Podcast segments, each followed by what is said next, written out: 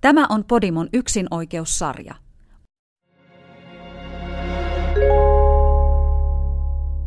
Tää paikka vois olla se luvattu maa, vain meitä varten, vain meidän ikioma. Tervetuloa luvattuun maahan. Tänään meillä on vieraana Antero Vartia. Tervetuloa Antero. Kiitos kovasti. Sä olet hiljattain avannut ehkä verhoa tämmöiseen sun sisäiseen maailmaan, hengen maailmaan, hengen elämään, mistä tämä meidänkin ohjelma tai mitä käsittelee. Ja sut tunnetaan pitkän linjan yrittäjänä, hyvin menestyksekkäänä, maallisesta näkökulmasta katsottuna menestyksekkäänä yrittäjänä ja entisenä poliitikkona ja nykyisenä Compensatein toimitusjohtajana. Voisitko sä kertoa, että missä vaiheessa sulla alkoi sellainen tietoisempi, aktiivisempi, sisäinen, olisiko se totuuden etsinnän tie tai korkeamman itsen etsimisen tiepolku nousta jotenkin siihen elämään? Jälkikäteen tietysti pystyy tunnistamaan hetkiä elämässä, jotka on vaikuttanut siihen, että tietoisuus on, mitä nyt sanoisin, tullut osaksi elämää, on tunnistanut sen olemassaoloa ja ehkä muuttanut suhtautumista sitten sen myötä omaan itseen ja siihen, kuka on. Ja jälkikäteen helppo erottaa esimerkiksi lapsuudesta asioita, joita silloin ei millään muotoa ymmärtänyt, liittyen vaikka herkkyyteen. Mm. Ja miten se vaikuttaa, näkyy tänä päivänä siinä, että miten tunnistaa itsessään sitten ehkä semmoisia juttuja just herkkyyden mahdollistamana, mitä nuorempana oli herkempi ja sitä rupesi sulkemaan. Mm.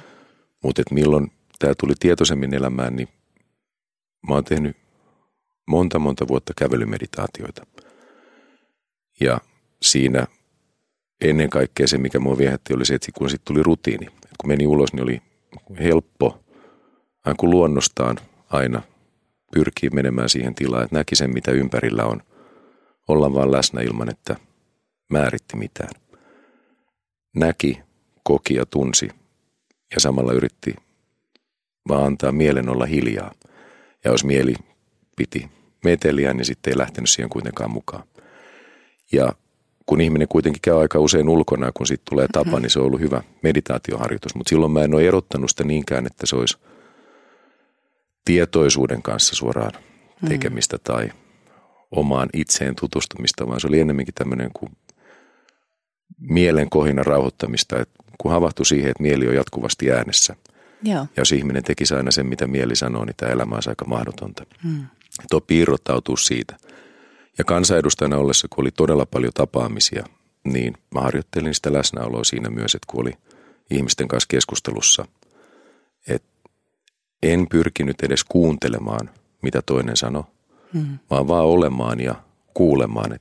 Että ei ollut semmoista niin kuin aktiivista, että mitä mä nyt tähän vastaan ja miettisin koko ajan, kun toinen sanoo, että tämähän on näin ja tähän mun täytyy sanoa näin. Ja et jäisi odottaa sitä vuoroa, että pääsee puhumaan, pyrki vaan olemaan mahdollisimman selkeästi läsnä siinä hetkessä, kun toinen puhuu. Ja luotin siihen, että kun tulee oma vuoro, niin sanat kyllä löytyy. Että mun ei tarvitse etukäteen ajatella, että mitä mä sanon.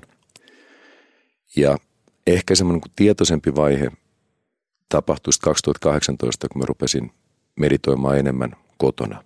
Joo. Ei ollut kuin 10 minuuttia päivässä ja meditaatioaapin kanssa, mutta se oli hyvin erilainen kokemus kuin tämmöinen vuorovaikutteinen meditaatio, jossa on muiden ihmisten seurassa tai kävelymeditaatio, jossa on vuorovaikutuksessa muun maailman kanssa ja sitä kokee, niin se, että kun menee sinne hiljaisuuden äärelle kokonaan, niin se oli semmoinen hetki, kun mä havahduin siihen, että kun mielen hiljentää ja pääsee hiljaisuuden äärelle, niin se hiljaisuus on kaikkea muuta kuin äänetön. Ja sitten sieltä rupeaa nousemaan niitä oivalluksia, joita mä en osannut odottaa ollenkaan. Ja ehkä näiden oivallusten kautta sitten on havahtunut enemmän tähän maailmaan. Ja se on ruvennut tietoisemmin nousemaan esille myös omassa elämässä, että mitä on henkinen kasvu tai oman itsen muistaminen. Sä nostit sanan läsnäolo.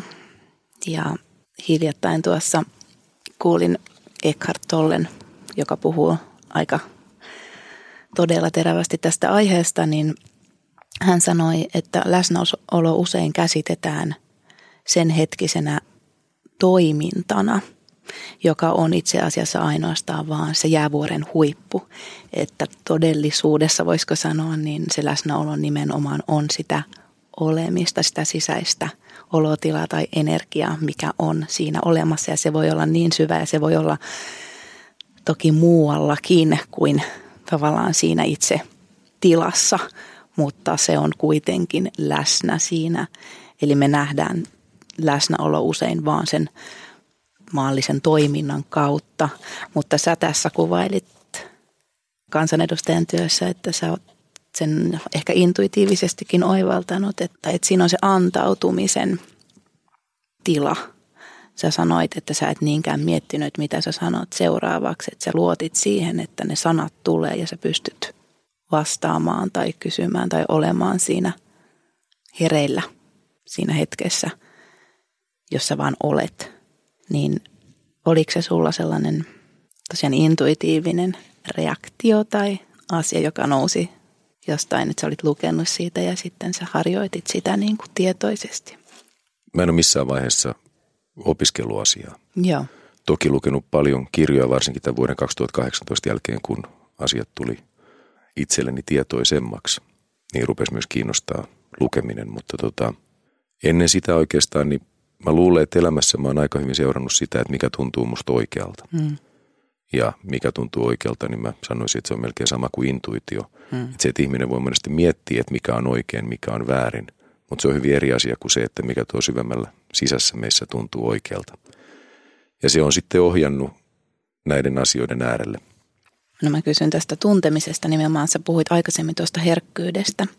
Ja koetko sä, että sä olisit jotenkin, sä sanoit, että sä oot jossain vaiheessa mennyt sitten enemmän kiinni. Ja sitten nyt viime vuosina sitten varmaan niin kuin alkanut taas avautua aika isostikin, tietoisestikin avannut sitä herkkyyttä, niin koetko sä, että se liittyy nimenomaan siihen tuntemisen intensiteettiin, jota sä oot halunnut kokea, tai millä tavalla sä koet sen herkkyyden niin kuin paluun, voisiko sanoa, niin oleellisena tässä hengen tiellä tai sen etsinnässä? Mä luulen, että jokaisen meillä on mielikuva siitä, mitä herkkyys on. Hmm. Joku voi olla vaikka herkkä lapsi. Hmm. Kokee äänet voimakkaasti tai herkistyy, itkee helposti, on tunteikas. Just niin. Mutta ne on ehkä enemmän semmoisia asioita, jotka näkyy meistä sitten päällepäin, että mitä seurauksia siitä herkkyydestä on eri tilanteissa. Mutta jos mun nyt pitäisi yrittää sanottaa herkkyyttä, niin ehkä mä koen, että ei ole olemassa rajaa sille, kuinka paljon me voidaan kokea. Hmm. Me voidaan herkistää itseämme yhä enemmän tuntemaan asioita, jotka menee ohi näiden meidän perusaistien. Toki ne on vahvasti läsnä siinäkin, mutta me voidaan tuntea paljon enemmän ja se tunteminen, jotta me voidaan se tehdä, jotta me voidaan olla herkkiä ja tuntea enemmän, niin meidän täytyy uskaltaa tuntea, jolloin meidän täytyy kohdata meidän pelkoja siinä, kun me ruvetaan tuntemaan enemmän ja hyväksyä ne pelot. Olla niiden pelkojen kanssa ja mennä niiden pelkojen ohi eräällä tavalla. Ja miten herkistää itseään, miten uskaltaa tuntea enemmän, niin se on just sitä antautumista, että antautuu sille, mitä on. Ja menee niiden tunteiden äärelle. Ja yleensähän on niin, että jos ihminen tuntee jotain tunnetta, joka tuntuu tosi voimakkaalta, niin se on se hetki, kun me ruvetaan painamaan sitä pois, että tämä tuntuu nyt liikaa. Tai meidän ajatus sanoo, että nyt ei ole oikea hetki herkistyä tai mitäköhän muut ajattelee musta, jos ne näkee tämän, tai että tämä on ihan tyhmää, kun mulla on tämmöinen olo. Mutta jos ihminen uskaltautuu tuntemaan niitä tunteita, mitä on, eikä arvota niitä, ei ajattele, että tämä tunne on tyhmä tai kiva, ei ajattele, että tämä on oikein tai väärin, tai että näin kuuluu olla tai näin ei kuulu olla, vaan uskaltaa vaan tuntea. Niin me voidaan avata itseämme.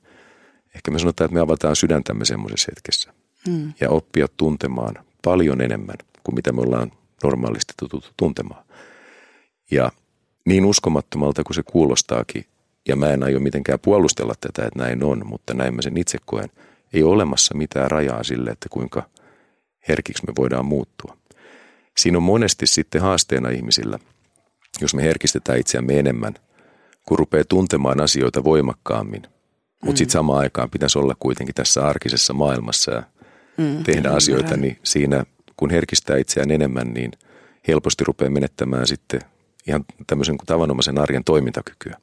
Että arki saattaa ruveta tuntua voimakkaalta ja liialliselta. Sen takia monesti käy myös niin, että ihmiset, jotka löytää itsensä henkiseltä polulta ja lähtee tutkiskelemaan itseään enemmän ja rupeaa avaamaan sydäntään ja herkistyy enemmän asioille, niin heidän on monesti myös vetäydyttävä ainakin vähäksi aikaa, osaksi aikaa pois siitä tavanomaisesta tekemisestä, koska jutut rupeaa tuntua niin voimakkaasti, että se saattaa tuntua hetkittäin liialliselta. Niin, sehän on ihan tyypillistä justiinsa, että kun avautuu hengen maailma, niin sitten tietyssä mielessä se maallinen menettää hetkellisesti niin kuin merkityksensä, koska se maailma, mikä sieltä sisältä näyttäytyy ja alkaa tuntua, se on niin valtavan rikas ja voimakas ja jotenkin tuo niitä ulottuvuuksia, mitä se maallinen ei ole ehkä antanut sillä tavalla. Ja itse on ainakin kokenut, että siinä on nimenomaan just se vaara, että osa jää hyvin pitkäksi aikaa sinne niin sanottuun abstraktiin tasoon tai hengenmaailmaan, eikä palaa sieltä tähän maalliseen, ei pääse niin sanotusti integroimaan sitä henkeä tähän kehoon, jonka itse koen, että on tavallaan se itse pointti, miksi me ollaan ylipäätään tässä ihmiskehossa ja elämässä tätä elämää henkinä tässä 3D-maailmassa ja tasapainottamassa, oivaltamassa ja kokemassa niitä kaikkia asioita, jotta se henki paljastaa meille niin nimenomaan tässä fyysisessä muodossa, eli se grounding tai tämmöinen juurtuminen siihen maahan tai kehoon, niin on tosi oleellinen vastapuoli sille toiselle ulottuvuudelle tai maailmalle. Koetko sä, että sun kohdalla esimerkiksi luonnolla olisi jotenkin erityinen merkitys tässä suhteessa? Luonnon merkitys on kasvanut mun elämässä kovasti ja mä näen luonnon varmasti hyvin toisella tavalla nyt kuin mitä mä näin sen vuosia sitten. Ja kun puhut tästä groundingista, maadottaminen on varmaan sana, jota mä tuppaan tässä käyttää, niin se on asia, joka toisenaan jää tekemättä. Niin. Että sitä jää tonne yläpilviin haihattelemaan, koska se voi olla myös tosi lepposa siellä, mutta silloin on vaikea säilyttää sitä toimintakykyä. Ja se maadottamisen tekeminen sitten taas kun tuo takas, niin monesti se saattaa myös tuntua siltä, että joutuu kohtaamaan niitä juttuja, jotka ei tunnu oikein mukavilta. Että se maadottaminen saattaa olla vähän vaikeampi prosessi, vaikka voisi kuvitella, että on kuin helppo olla takas tässä kehossa, niin saattaa olla päinvastoin, että se on just se kivulias vaihe, että se avautuminen sitten kun herkistyminen, niin se on se helppo osa, mutta sitten sen kaiken muun kohtaaminen muuttuukin vaikeammaksi. Mutta se on nimenomaan se mielenkiintoinen harjoitus tässä. Se on sitä, missä mä koen, että me opetellaan olemaan ihmisenä. Että mehän ollaan nimenomaan sitä henkeä. Sitä henkeä ei koskaan meiltä voi pois viedä. Tämän ihmisyyden kokemuksen eräällä tavalla voi viedä pois, mutta sitä henkeä ei. Ja kun kysyt luontosuhteesta, niin luontohan on upea paikka nimenomaan maadottaa itsensä ja tuntea se, että kuinka hyvä on olla läsnä. Kuinka hyvä on tuntea sen luonnon ja elämän voima siinä, koska eihän se rajaudu tämä meidän elämä tähän meidän kehoon, että me ollaan vaan tässä, vaan me ollaan kaikkialla nimenomaan luonnossa. Meidän on helpompi kokea sitä yhteyttä ja sen myötä myös löytää sitä rauhaa tähän omaan ihmisenä olemiseen. Nostin sen luonnon siksi oikeastaan just, että itselle se on niin kuin kaikkein nopein, välittömin tapa maadoittua ja jotenkin, voisiko sanoa, päästään irti ja siitä kuolemasta, mistä äsken puhuit, että me ollaan täällä, tämä maallinen elämä jossain vaiheessa katkeaa tai loppuu, mutta tämä meidän henki jatkaa elämää. Eli voisi ajatella, että syntymä ja kuolema on toistensa vastakohdat, mutta elämä on ikuinen. Sitten sä puhuit aikaisemmin siitä, että mitä syvemmin, herkemmin tavallaan tuntee, niin sitä isommin siellä niin kuin avautuu jotenkin elämä. Ja sä oot puhunut paljon aikaisemmin myös vapauden prinsiipistä tai tematiikasta, että se on ollut sulle semmoinen ensisijainen arvo. Niin millä tavalla sä koet, että vapaus on sitten lisääntynyt, olettaakseni lisääntynyt sun elämässä, kun sä olet tälle polulle antautunut? Mun ajatus ja käsitys siitä, mitä vapaus on, niin se on muuttunut ja se on ollut hirveän vapauttavaa. Mä oon maininnut siitä aiemmin, että esimerkiksi politiikassa niin tärkein arvo, mitä mä halusin ajaa, oli vapaus. Ja vapaus ei tarkoita sitä, että meillä ei ole sääntöjä. Meidän täytyy olla järjestelmä, joka mahdollistaa sen, että jutut voi soljuu mahdollisimman tasapainoisesti. Ja silloin se tarkoittaa sitä, että meidän täytyy sopia, että miten me tietyissä tilanteissa toimitaan. Mutta sen puitteissa, että ihmiset olisi mahdollisimman vapaita. Ja että sen järjestelmänkin täytyisi olla semmoinen, että se rajoittaa ihmisiä mahdollisimman vähän. Ja esimerkiksi rahan maailma kiinnostaa mua yhä edelleen. Ja siihen liittyy tosi vahvasti se, että on vapaus tehdä asioita ilman, että taloudelliset syyt olisi estämässä sitä, että voi tehdä juttuja. Ja mä oon ollut aina hyvin vastentahtoinen sen suhteen, että mä olisin muilla töissä. Koska silloin mulla ei olisi sitä vapautta samalla tavalla ajatella itse niin kuin mä ajattelen tai tehdä niitä asioita, mitä mä haluan tehdä. Ja ehkä yhtenä asiana, mikä on ollut myös tässä vapauspohdinnoissa mukana, että miksi mun on ollut vaikea pysähtyä asettua parisuhteeseen, niin siinä on ollut isolta osin pelkona se, että mä menettäisin mun vapauden, jos mä valitsen, koska parisuhde on myös päätös, että mä päätän olla tässä. Ja että sitten mä menetän sen kaiken muun ja sitten mulla ei enää olekaan sitä vapautta ja sen menettäminen on pelottanut tosi paljon.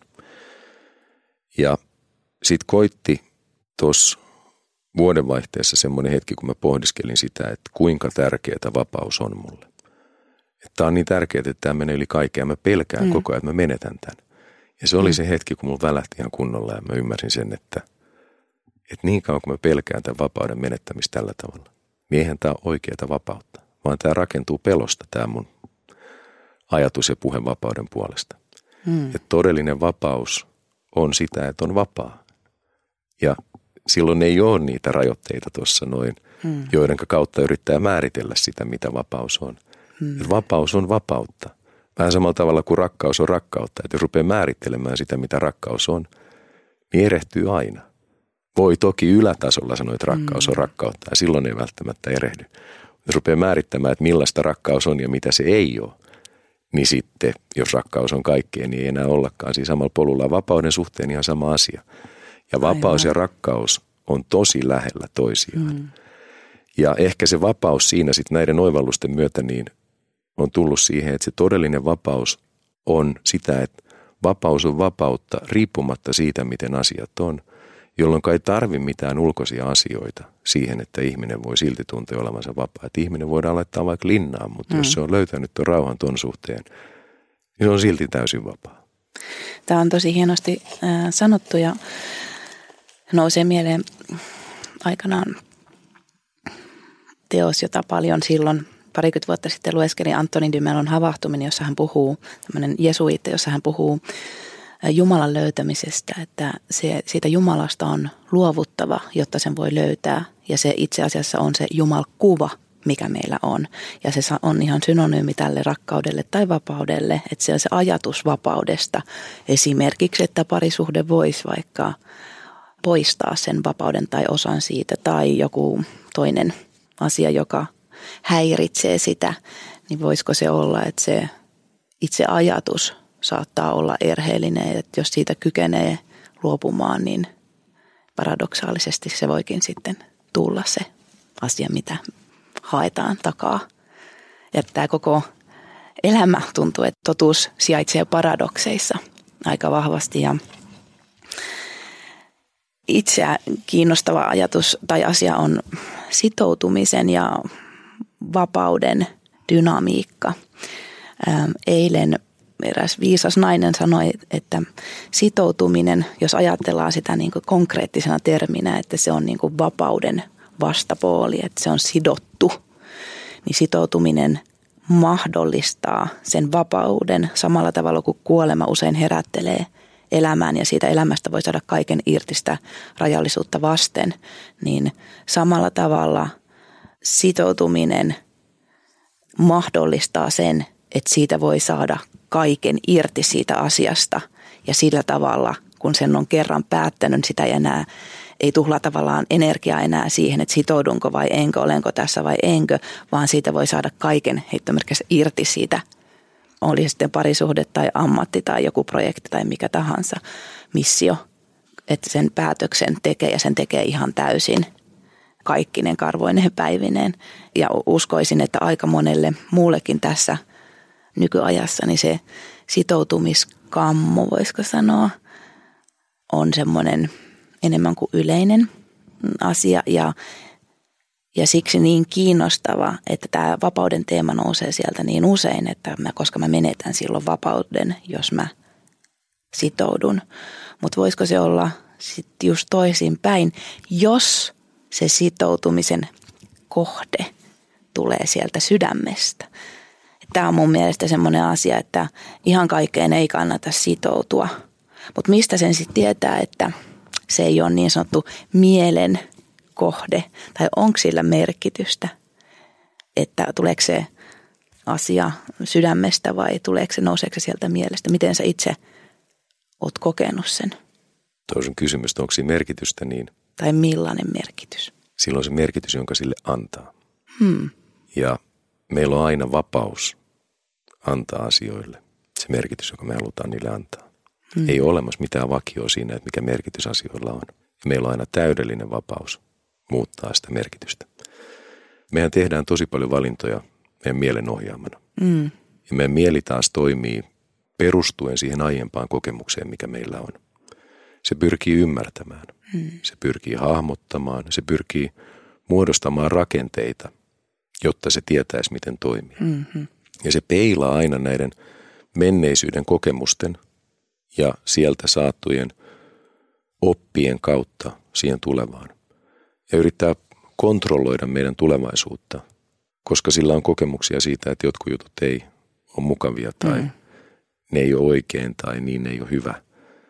Ja mieli yrittää ohjata niin, että näin ei kävisi uudestaan. Aivan. Tai vastaavasti jotain juttuja, joita mieli on arvostanut, koska ne kokemukset on ollut niin kivoja.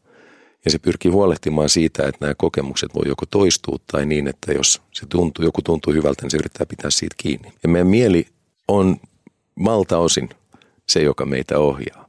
Mutta kaikki nämä meidän mielen ajatukset ja ratkaisut, joita meidän mieli valitsee tehdä, perustuu siihen, että se pyrkii kontrolloimaan asioita, koska se pelkää.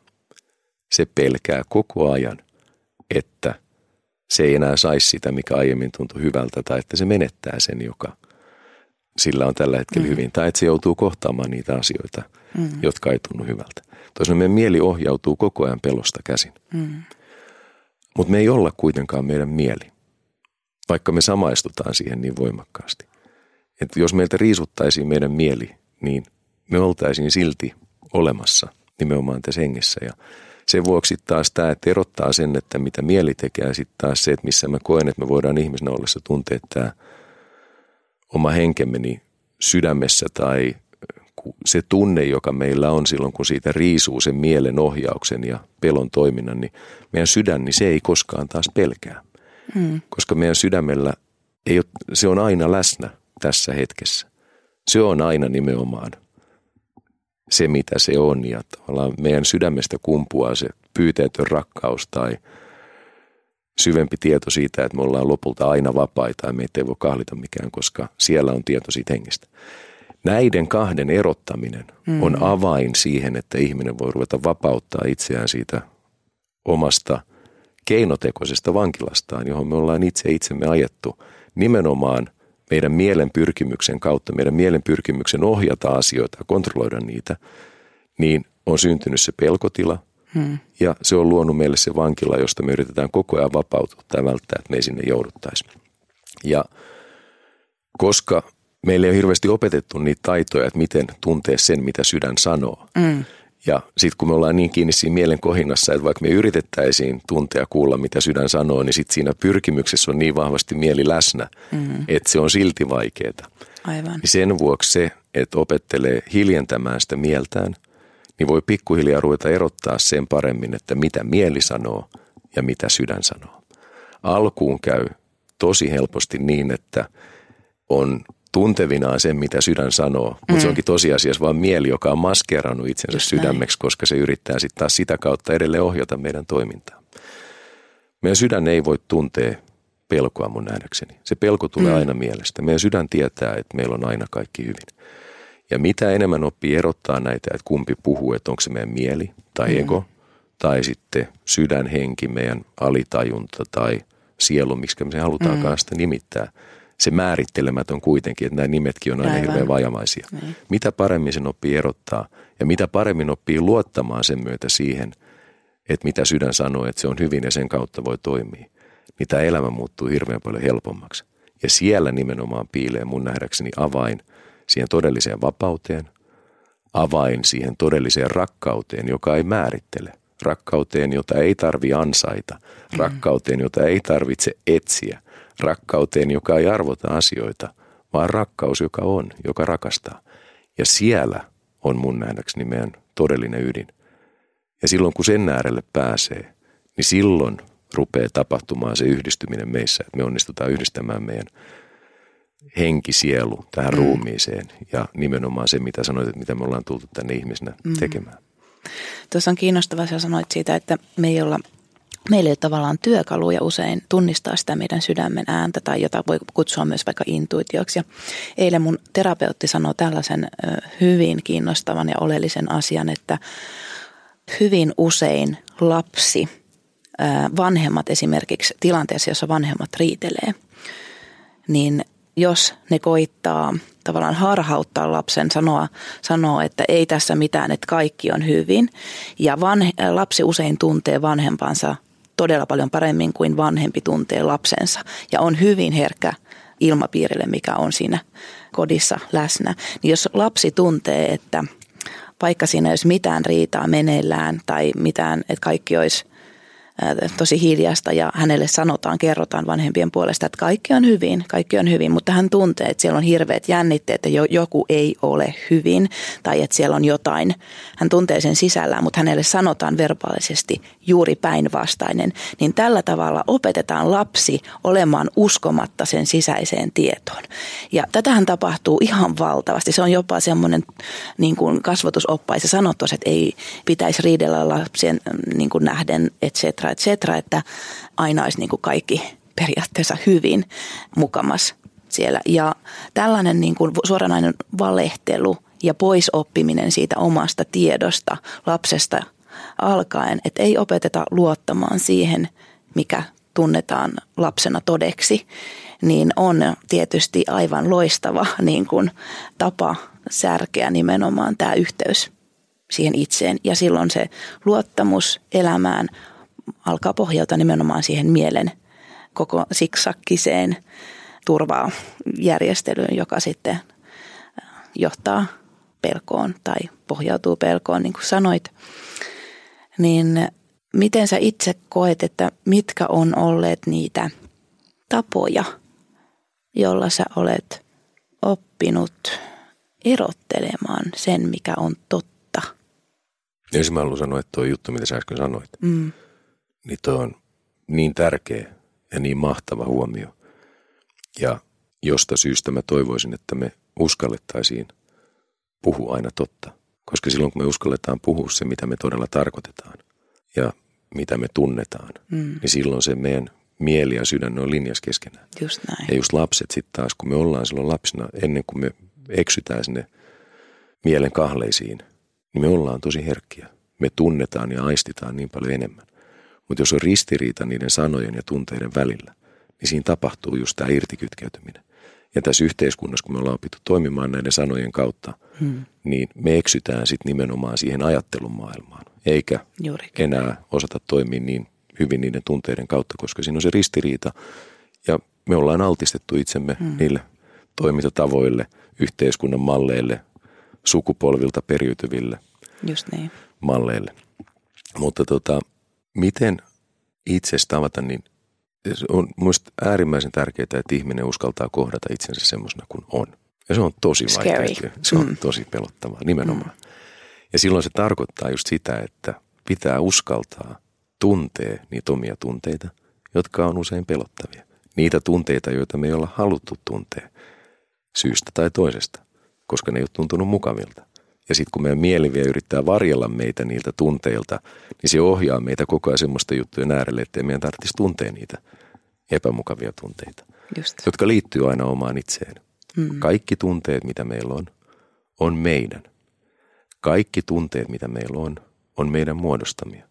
Me ollaan täydellisesti vastuussa meidän omista tunteistamme aina. on helppo sanoa, että mulla on paha olo, koska sä menit tekemään noin. Mutta se tunne on silti aina meidän. Ja se tunne on se, mikä se on, johtuen siitä, että miten me sitä asiaa katsotaan. Se tapa, jolla me katsotaan, eli se merkitys, joka me valitaan sille asialle antaa, niin määrittää sen, miltä meistä tuntuu. Ja me ollaan koettu paljon asioita elämässä, joita me ei arvosteta, jos me ei pidetä. Ja me haetaan helposti, että se on jonkun muun syytä tai maailma on vääränlainen tai jonkun muun jutun pitää korjaantua, niin kuin tämä tapahtuu. Ja sitten me ei olla enää käsittelemässä niitä omia tunteita. Se avain tähän, että voi lähteä työstämään on se, että uskaltaa tuntea niitä tunteita, mitä on. Ja nimenomaan tuntee niitä. Ei yritä selittää itselleen, että tämä on vääränlainen tunne tai tämä on tyhmä tunne tai mä oon ihan idiootti, kun mä tunnen tämmöistä tunnetta, kun ei tässä ole mitään järkeä, kun mieli sanoo, että mä oon hölmö, mutta silti tämä tunne on tässä. Vaan nimenomaan uskaltaa tuntea niitä tunteita ja ottaa niistä vastuun, eikä ajattele, että tämä on jonkun muun syytä tai jonkun asian seurausta, vaan se johtuu siitä, että mä itse suhtaudun asioihin sillä tavalla, kun mä suhtaudun ja sen seurauksena mulla on tämä tunne. Kun uskaltautuu tuntemaan niitä tunteita, käytännössä niitä pelkoja aika usein, että rupeaa katsoa pelkoa silmästä silmäeräällä tavalla, näkee sen, että tämmöinen tämä mun pelko on, tämmöinen mä oon. Se kauneus on siinä, että se pelko väistää aina. Se pelko säilyy meissä mukana niin kauan, kun me vältellään sitä pelkoa. Mutta sitten kun sen pelon kohtaa, ja kohtaaminen tarkoittaa sitä, että kohtaa sen pelon tunteen ja uskaltautuu tuntemaan sen, se pelko väistää. Ja hyvin usein sen alta sitten paljastuu se syy, miksi on pelännyt erilaisia asioita. Se oletus, se joku tapahtuma lapsuudesta, joka on johtanut siihen. Ja mitä enemmän ihminen pystyy kohtaamaan omia pelkojaan, sitä enemmän hän pystyy niistä vapautumaan. Ja mitä vapaampia me ollaan näistä peloista, sitä enemmän me opitaan taas kuulemaan sen, mitä sydän sanoo. Ja mitä enemmän me opitaan kuulemaan, mitä sydän sanoo ja luottamaan, että näinhän tämä toimii, niin sitä helpommaksi tämä kaikki jälleen muuttuu. Just näin, eli tämä tavallaan dominoefekti hyvinkin looginen ja kuulostaa tosi simppeliltä. Välillä ehkä onkin jopa sitä, mutta... Sehän on hirveän simppeliä, mutta sen tekeminen on vaikea. Nimenomaan, ja kun sä sanoit siitä merkityksestä, että kun me ollaan annettu, meillä on uskomuksia, meillä on ehdollistumia, meillä on kokemuksia, mitkä me on tuomittu, ja sitten me eletään tavallaan usein tiedostamattomasti, koitetaan välttää näitä samoja kokemuksia toistumasta ja näitä tunteita, jotka olisi silloin usein lapsuudessa tai nuoruudessa niin halunneet nousta ja me ei olla pystytty niitä silloin tuntemaan. Niin Eckhart Tolle on puhunut paljon siitä adversitystä, siitä, että se on evoluution kannalta ehdottoman välttämätöntä, että meillä on haasteita, meillä on esteitä, meillä on ongelmia elämässä tai jotka me tulkitaan sellaisiksi, että se on ainoa tie meidän kasvuun. Miten jos nämä asiat, jotka me tulkitaan myös peloiksi, niin jos ne onkin meidän suurimpia siunauksia, onko sulla sellaisia siunauksia?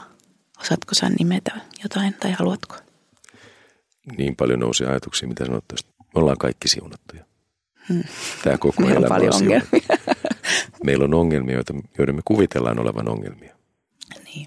Tosiasiassa ne on vaan... meidän ajatuksia, ne on mielikuvituksen tuotetta. Ne ongelmat on olemassa niin kauan, kun me nähdään ne ongelmina. Meillä on koko ajan kaikki hyvin. Ja me ollaan koko ajan siunatustilassa. Mun tekee mieli sanoa myös näin. Me ollaan kaikki valaistuneita. Me ei vaan nähdä sitä tässä tilassa, missä me ollaan, mutta syvällä sisässä me ollaan. Ja se valo meissä meitä ohjaa. Se viisaus, joka tässä on kaikessa läsnä, se meitä ohjaa. Se viisaus luo myös nämä tilanteet ja pelot, jotka meillä on. Ne pelot on meidän opettajia. Meidän mieli ensinnäkin, kun se heiluu, huojuu ja pelottelee meitä. Niin. Sehän ei tarkoita mitään pahaa. Se haluaa pitää meistä huolta. Suojata. Meidän egossa ei ole mitään pahaa. Se haluaa pitää meistä huolta. Nämä kokemukset on niitä, jotka meitä opettaa. Just. Ne on ne, jotka meitä kasvattaa. Ja nämä pelot on aina näyttämässä meille sen, mitä me sisässämme kannetaan. Nämä ulkoiset asiat, mitä me kohdataan, nekin on opettamassa meille sitä, mitä me sisässämme kannetaan. Ja ne on näyttämässä meille niitä sen vuoksi, että me opittaisiin tuntemaan itsemme paremmin. Toisin sanoen kasvattamassa meitä olemaan se, kuka me todellisuudessa ollaan. on vaikea kohdata näitä asioita. Se ei ole helppoa, varsinkaan silloin, kun ei tunne sitä, että pohjimmiltaan kaikki on hyvin. Just. Mutta nämä kriisit on myös niitä, jotka meitä vapauttaa. Ja Eckhart Tolle vapaasti suomentaen, kärsimys on tarpeellista, kunnes tajuaa, että se on tarpeetonta. Mm-hmm. Se kärsimys opettaa meitä olemaan kärsimättä. Just niin kuin sanoin, että tämä on paradoksien maailma. Mm. Mutta ne on niitä keinoja, että me opitaan olemaan. Ja ne alkuun tuntuu pahalta ja ne ei ole helppoja. Mm. Ja mitä enemmän ihminen avautuu, niin ei tämä elämä helpommaksi välttämättä muutu sen myötä. Tämä muuttuu niin paljon rikkaammaksi ja tämä muuttuu niin paljon vaivattomammaksi, vaikka se ei olisi helpompaa. Hän on myös sanonut, että elämän tarkoitus ei ole tehdä meistä onnellisia, vaan tietoisia siitä, keitä me ollaan. Ja sitten kun me tullaan tietoisiksi siitä, keitä me ollaan, niin saatetaan myös olla ehkä onnellisiakin, mutta se ei ole se niin sanottu, ainakin mitä usein ihmiset ja koko tämä yhteiskunta toitottaa on se, että meidän pitäisi olla joka hetki tosi onnellisia ja vältellä mahdollisuuksien mukaan niin sitä, mikä ei tee meitä jotenkin onnelliseksi tai mikä aiheuttaa kipua ja tuskaa. Ja ihminenhän on loistava itsensä harhauttaja ja virikkeitä on niin paljon kuin jaksaa vaan niitä käyttää.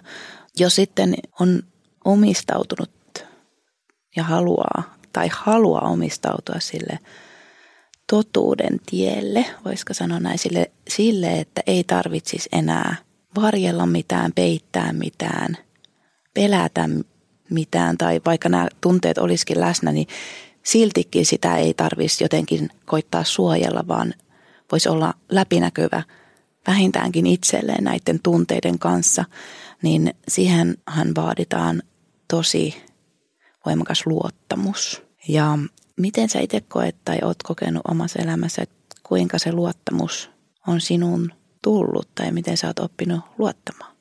Ensinnäkin, mitä mä oon ajatellut aiemmin luottamuksella, niin on se, että mulla on pitänyt todistaa asioita, että mä oon voinut luottaa. Wow.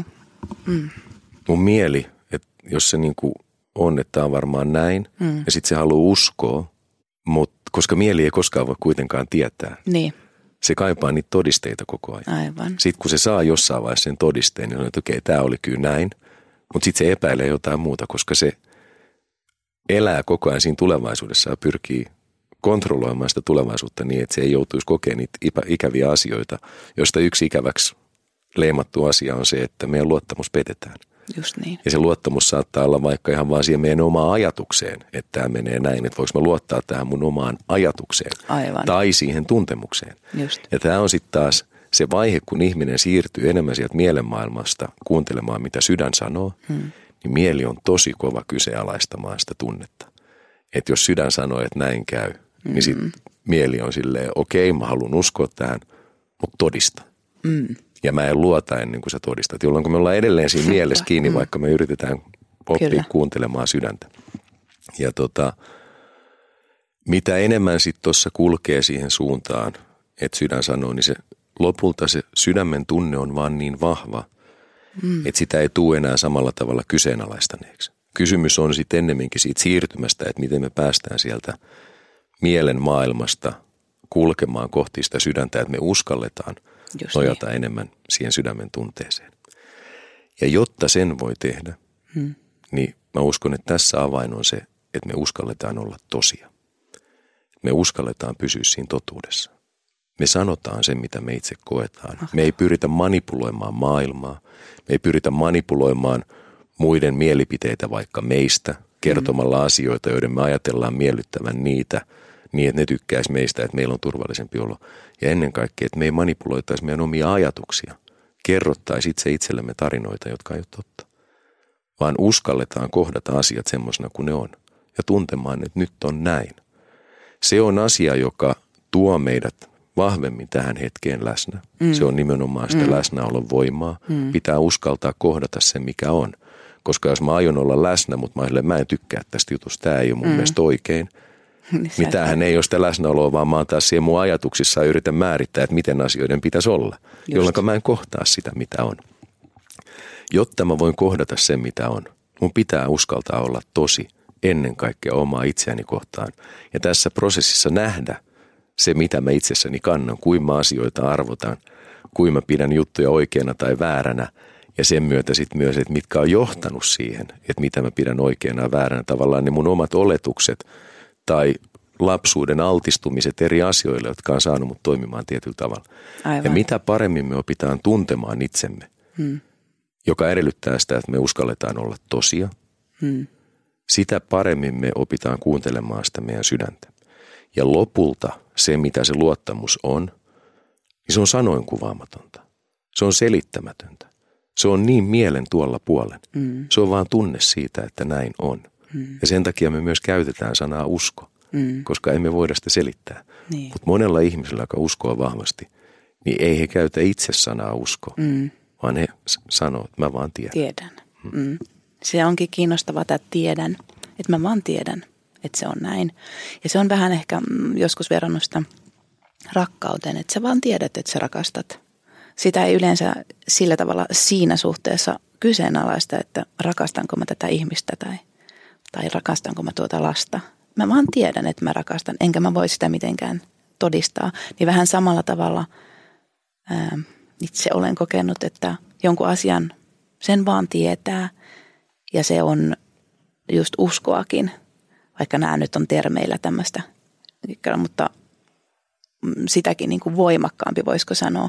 Ja nimenomaan tämmöinen, nythän kun me puhutaan, niin tästä, voisiko sanoa, gnoosiksesta tai että se on henkilökohtainen se tunne, että näähän ei ole missään määrin, miten se on uskonnollisia asioita, mehän puhutaan tässä nyt koko ajan niin kuin hyvin elävästä totuudesta ja mä haluan niin kuin, jotenkin alleviivata sitä, että se asia tuntuu elävältä, niin se on ainakin mulle yleensä se, miten nyt sanoisi, intuitio tai sellainen niin kuin merkki siitä, että se voi olla vaikka se suunta tai se valinta. Että siellä on jotain semmoista, mikä sykkii elämää toisin sanoen ja se poikkeaa niin sanottu perinteisestä, voisiko sanoa mielen oletuksista tai just ehkä uskonnoista tai semmoisesta sen tyyppisestä uskosta, joka on ehkä sitä, mitä moni voisi sitten tulkita, että se on sitä uskontoa tai perinteistä Jumalan kanssa yhteydessä elämistä, niin mä haluan nyt tässä vaan selkeyttää sen uskon ja henkilökohtaisen elämän totuuden niin kuin eroa. Eli nyt kun me puhutaan, niin mehän puhutaan koko ajan niin kuin elävästä totuudesta, joka voi muuttua tai muuttuukin koko ajan. Ja jotta me voidaan niin kuin seurata sitä tulta, niin meidän pitää olla valmis palaamaan siinä. Ja siitä mä hyppään nyt tämmöiseen kuolemaan ja mahdollisesti uudelleen syntymään ja sykleihin. Miten sä, Antero, koet, että sä oot kuollut viime aikoina? Vaikka vois olla se